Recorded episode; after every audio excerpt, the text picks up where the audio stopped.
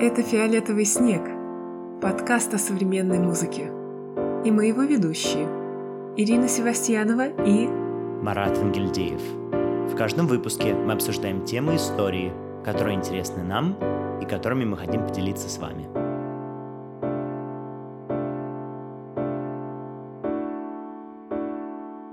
Всем привет! Добро пожаловать в новогодний выпуск подкаста «Фиолетовый снег». Привет, Ира! Привет, Марат! Привет всем! Да, это действительно подкаст, который записывается в эту предновогоднюю пору, но мы надеемся, что у вас уже наступил Новый год. Таким образом, мы ломаем пространственно-временной континуум, но все равно желаем вам всего самого лучшего в наступающем 23 году. О чем же мы собираемся говорить в этом выпуске? Я не знаю. Нет, но мы готовились. У нас есть несколько вопросов друг к другу. Мы решили, что было бы неплохо рассказать немного о нас, о том, кто мы такие, почему делаем подкаст, что нас интересует в жизни и в музыке. Ну да, типа того. Марат, что, что-то ты не очень хорошо сегодня ведешь себя в подкасте. Да. Хоть ты и пьешь чай, а я пью какао, ты все равно себя плохо ведешь. Давайте начнем сначала и расскажем немножко, как мы пришли к музыке.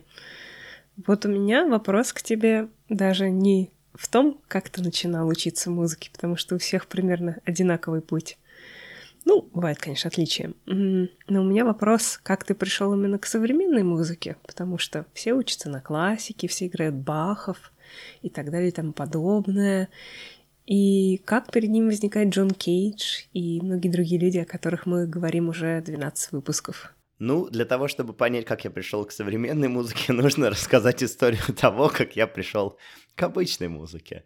У меня, на самом деле, вообще приход к музыке такой достаточно нестандартный, на самом-то деле. Я учился в музыкальной школе в Москве, э, начинал на скрипке, но мне это очень не понравилось. У меня был учитель, который, ну, травил меня достаточно жестко, мне было тяжело с этим справиться, и скрипку я бросил перешел на фортепиано, но что-то тоже меня это в свое время не так сильно увлекло. И параллельно я очень много увлекался популярной музыкой, на гитаре играл, и вот это все.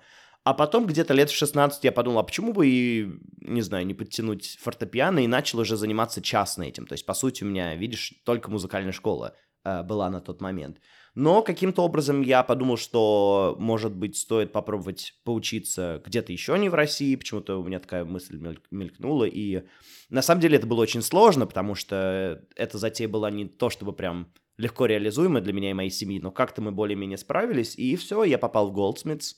А об этом я уже много раз упоминал. Это такое место, где как бы современная музыка, экспериментальная музыка, они всю жизнь были там. Так что я вот так к этому пришел. И, естественно, среда меня очень растрясла. И вот... Ну, мне кажется, еще важно сказать, что ты учился даже не в простой школе, а, в общем, такой специализированной, и после которой люди поступают, в общем, в училище или в вузы, если захотят. Нет, разве? Ну да, я имел в виду, что музыкальная школа. Я разве не сказал музыкальная школа? Ты сказал музыкальная школа, но просто это такая даже не районная, а такая...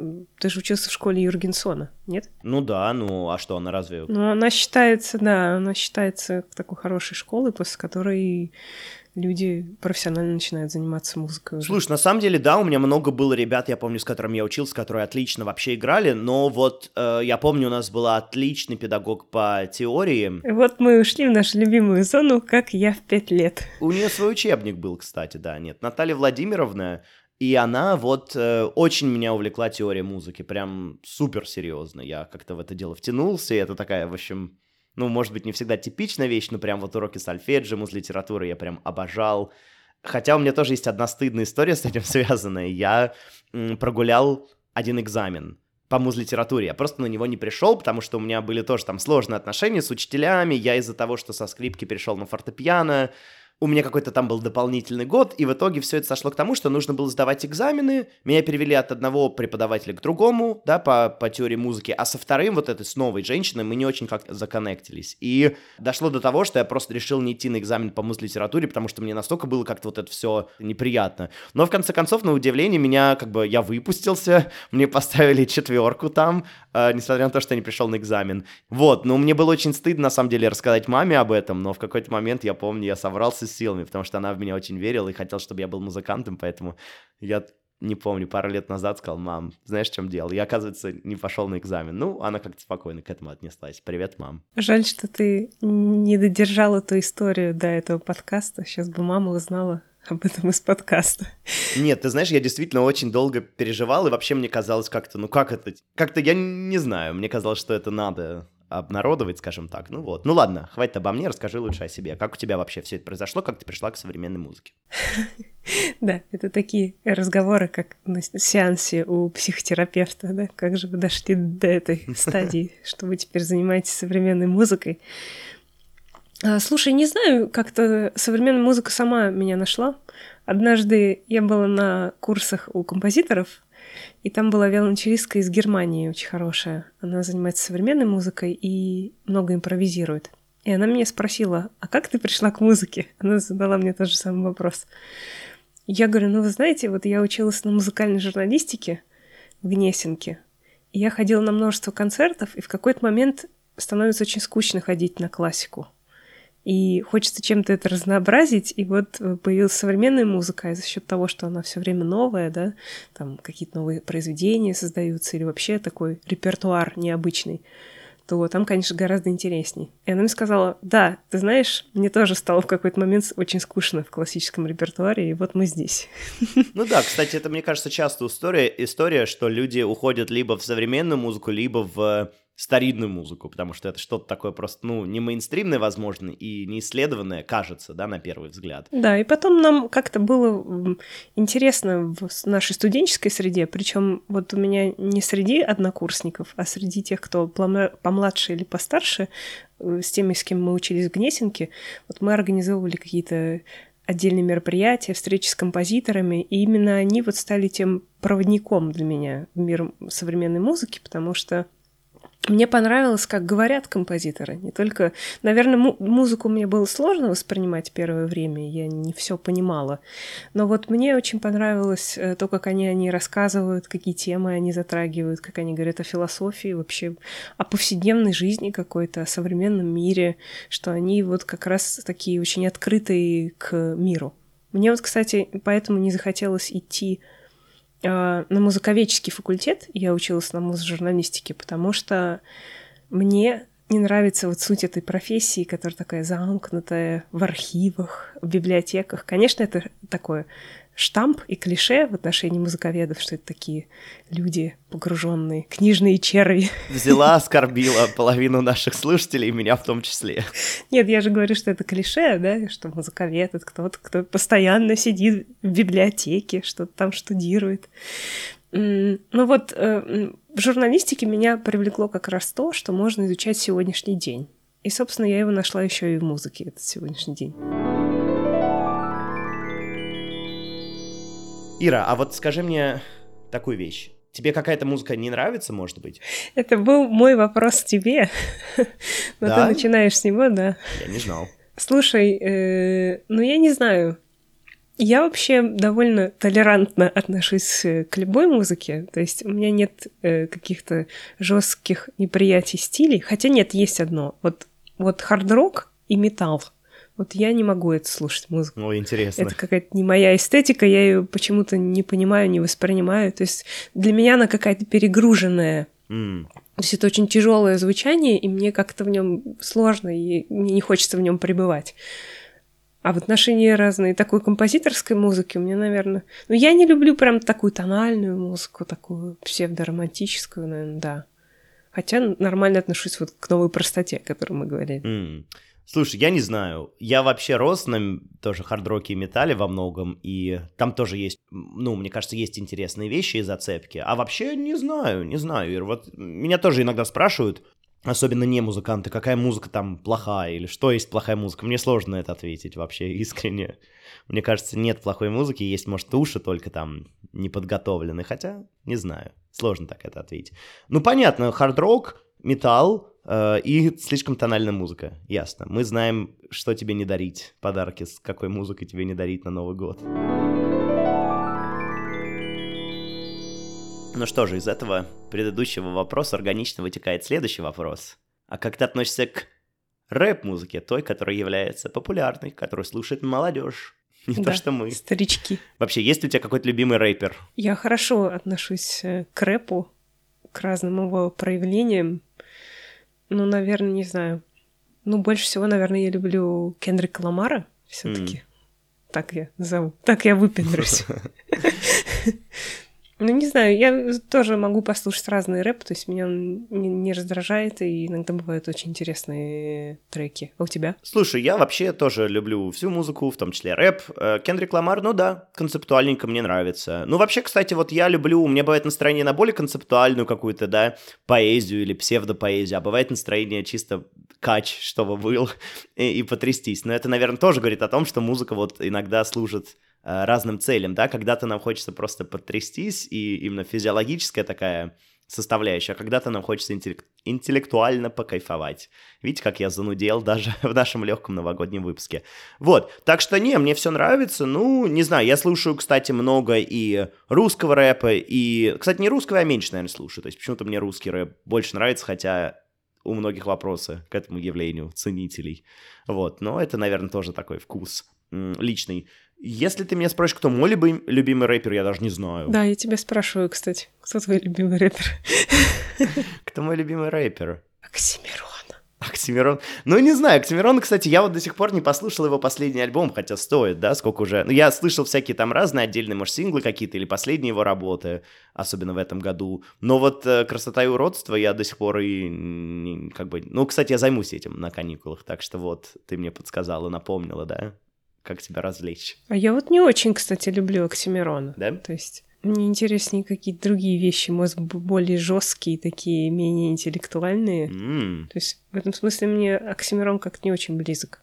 Ну, хотя мне нравится, как они сделаны, то есть он действительно здорово работает с текстом, но вот я не могу сказать, что прям вау. Ну, я не знаю, просто вот когда я прям текст хочу посмаковать, то тут, наверное, троица сразу возникает. Э, достаточно популярно Оксимирон, Noise MC и Хаски, но это все-таки тоже чуть-чуть про другое, это про текст. Ну, в этом что-то есть, я не знаю, что-то меня в этом привлекает. Даже не буду притворяться иначе. Хорошо, не притворяйся. Надо выплыть как-то из этой темы про музыку, иначе мы будем анализировать каждый жанр и стиль. А это худшее, что можно придумать в новогодние каникулы. И, в общем, чем ты занимаешься еще, кроме музыки? Может быть, у тебя есть какие-то увлечения, хобби? Хобби. Слушай, хобби никаких. Нет, я не знаю, у меня какие-то аскетические хобби. Я люблю гулять очень сильно, по городу причем, ну и по природе тоже, но больше по городу. Меня вдохновляет архитектура городская. Я люблю читать, э, философия мне очень близка, особенно философия Гегеля, если кого-то интересует. Но я, знаешь, что вот хочу сказать? Э, я не умею отдыхать, честно говоря. У меня вот я не умею расслабляться никак. А ты умеешь? Какие у тебя вот есть вещи, которые тебя, может, отвлекают или чем что-то другое, что тебя увлекает? Ну, я, в принципе, люблю э, как бы современную культуру и стараюсь следить за какими-то событиями. Просто это, опять-таки, пересекается с работой, но и нет, и дает какую-то пищу для размышлений. Не знаю, там, я люблю всякие модные каналы, ну, там, телеграм-каналы и так далее. То есть почитать какие-нибудь журнальчики такого рода, посмотреть, что там Баленсиага нам придумал. Прикольно. У меня тоже был период, я этим увлекался как-то, ну, более активно в свое время вот лет пять назад, но потом как-то мне это ушло. Ну, наверное, конечно, я, как каждый человек, э, люблю путешествия и хорошие прогулки, долгие, пешие прогулки. Да, я тоже люблю гулять, могу наматывать десятки километров.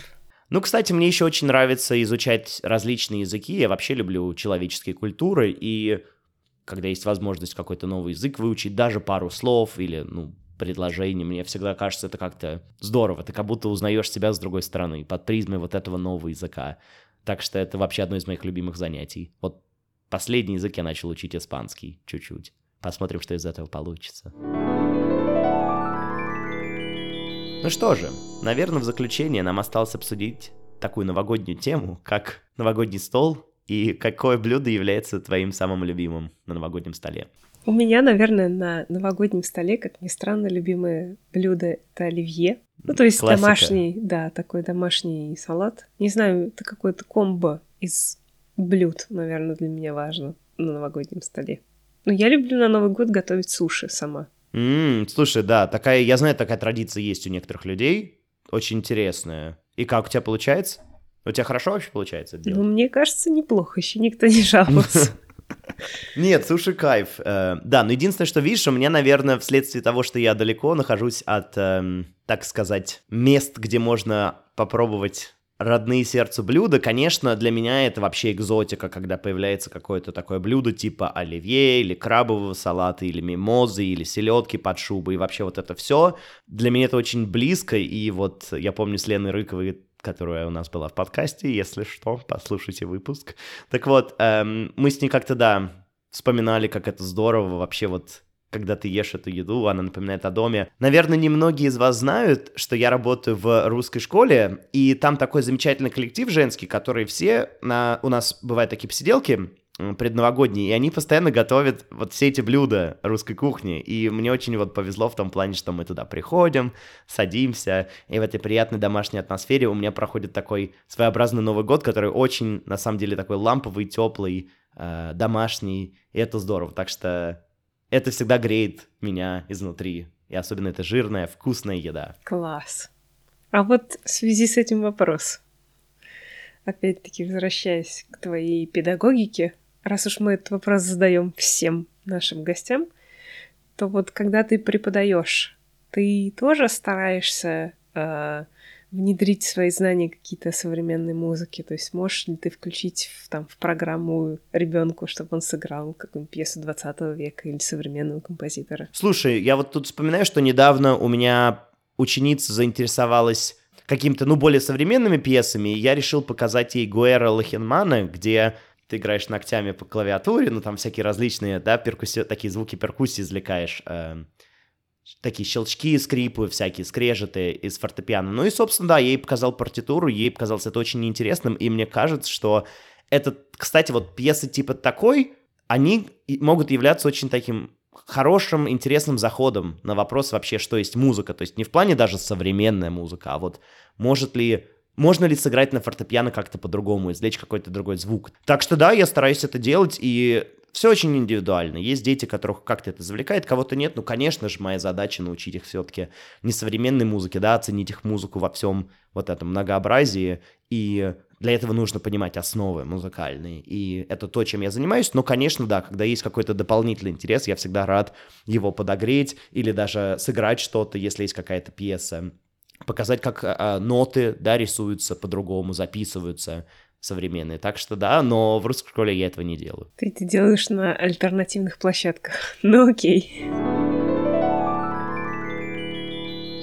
Ну что, эпизод подходит к концу, часы тикают, и время прощаться. Да, время прощаться с фиолетовым снегом, потому что в новом году он тоже обновится, как мы надеемся. Мы придумаем для вас тоже что-то специфичное, интересное. В общем, мы будем стараться.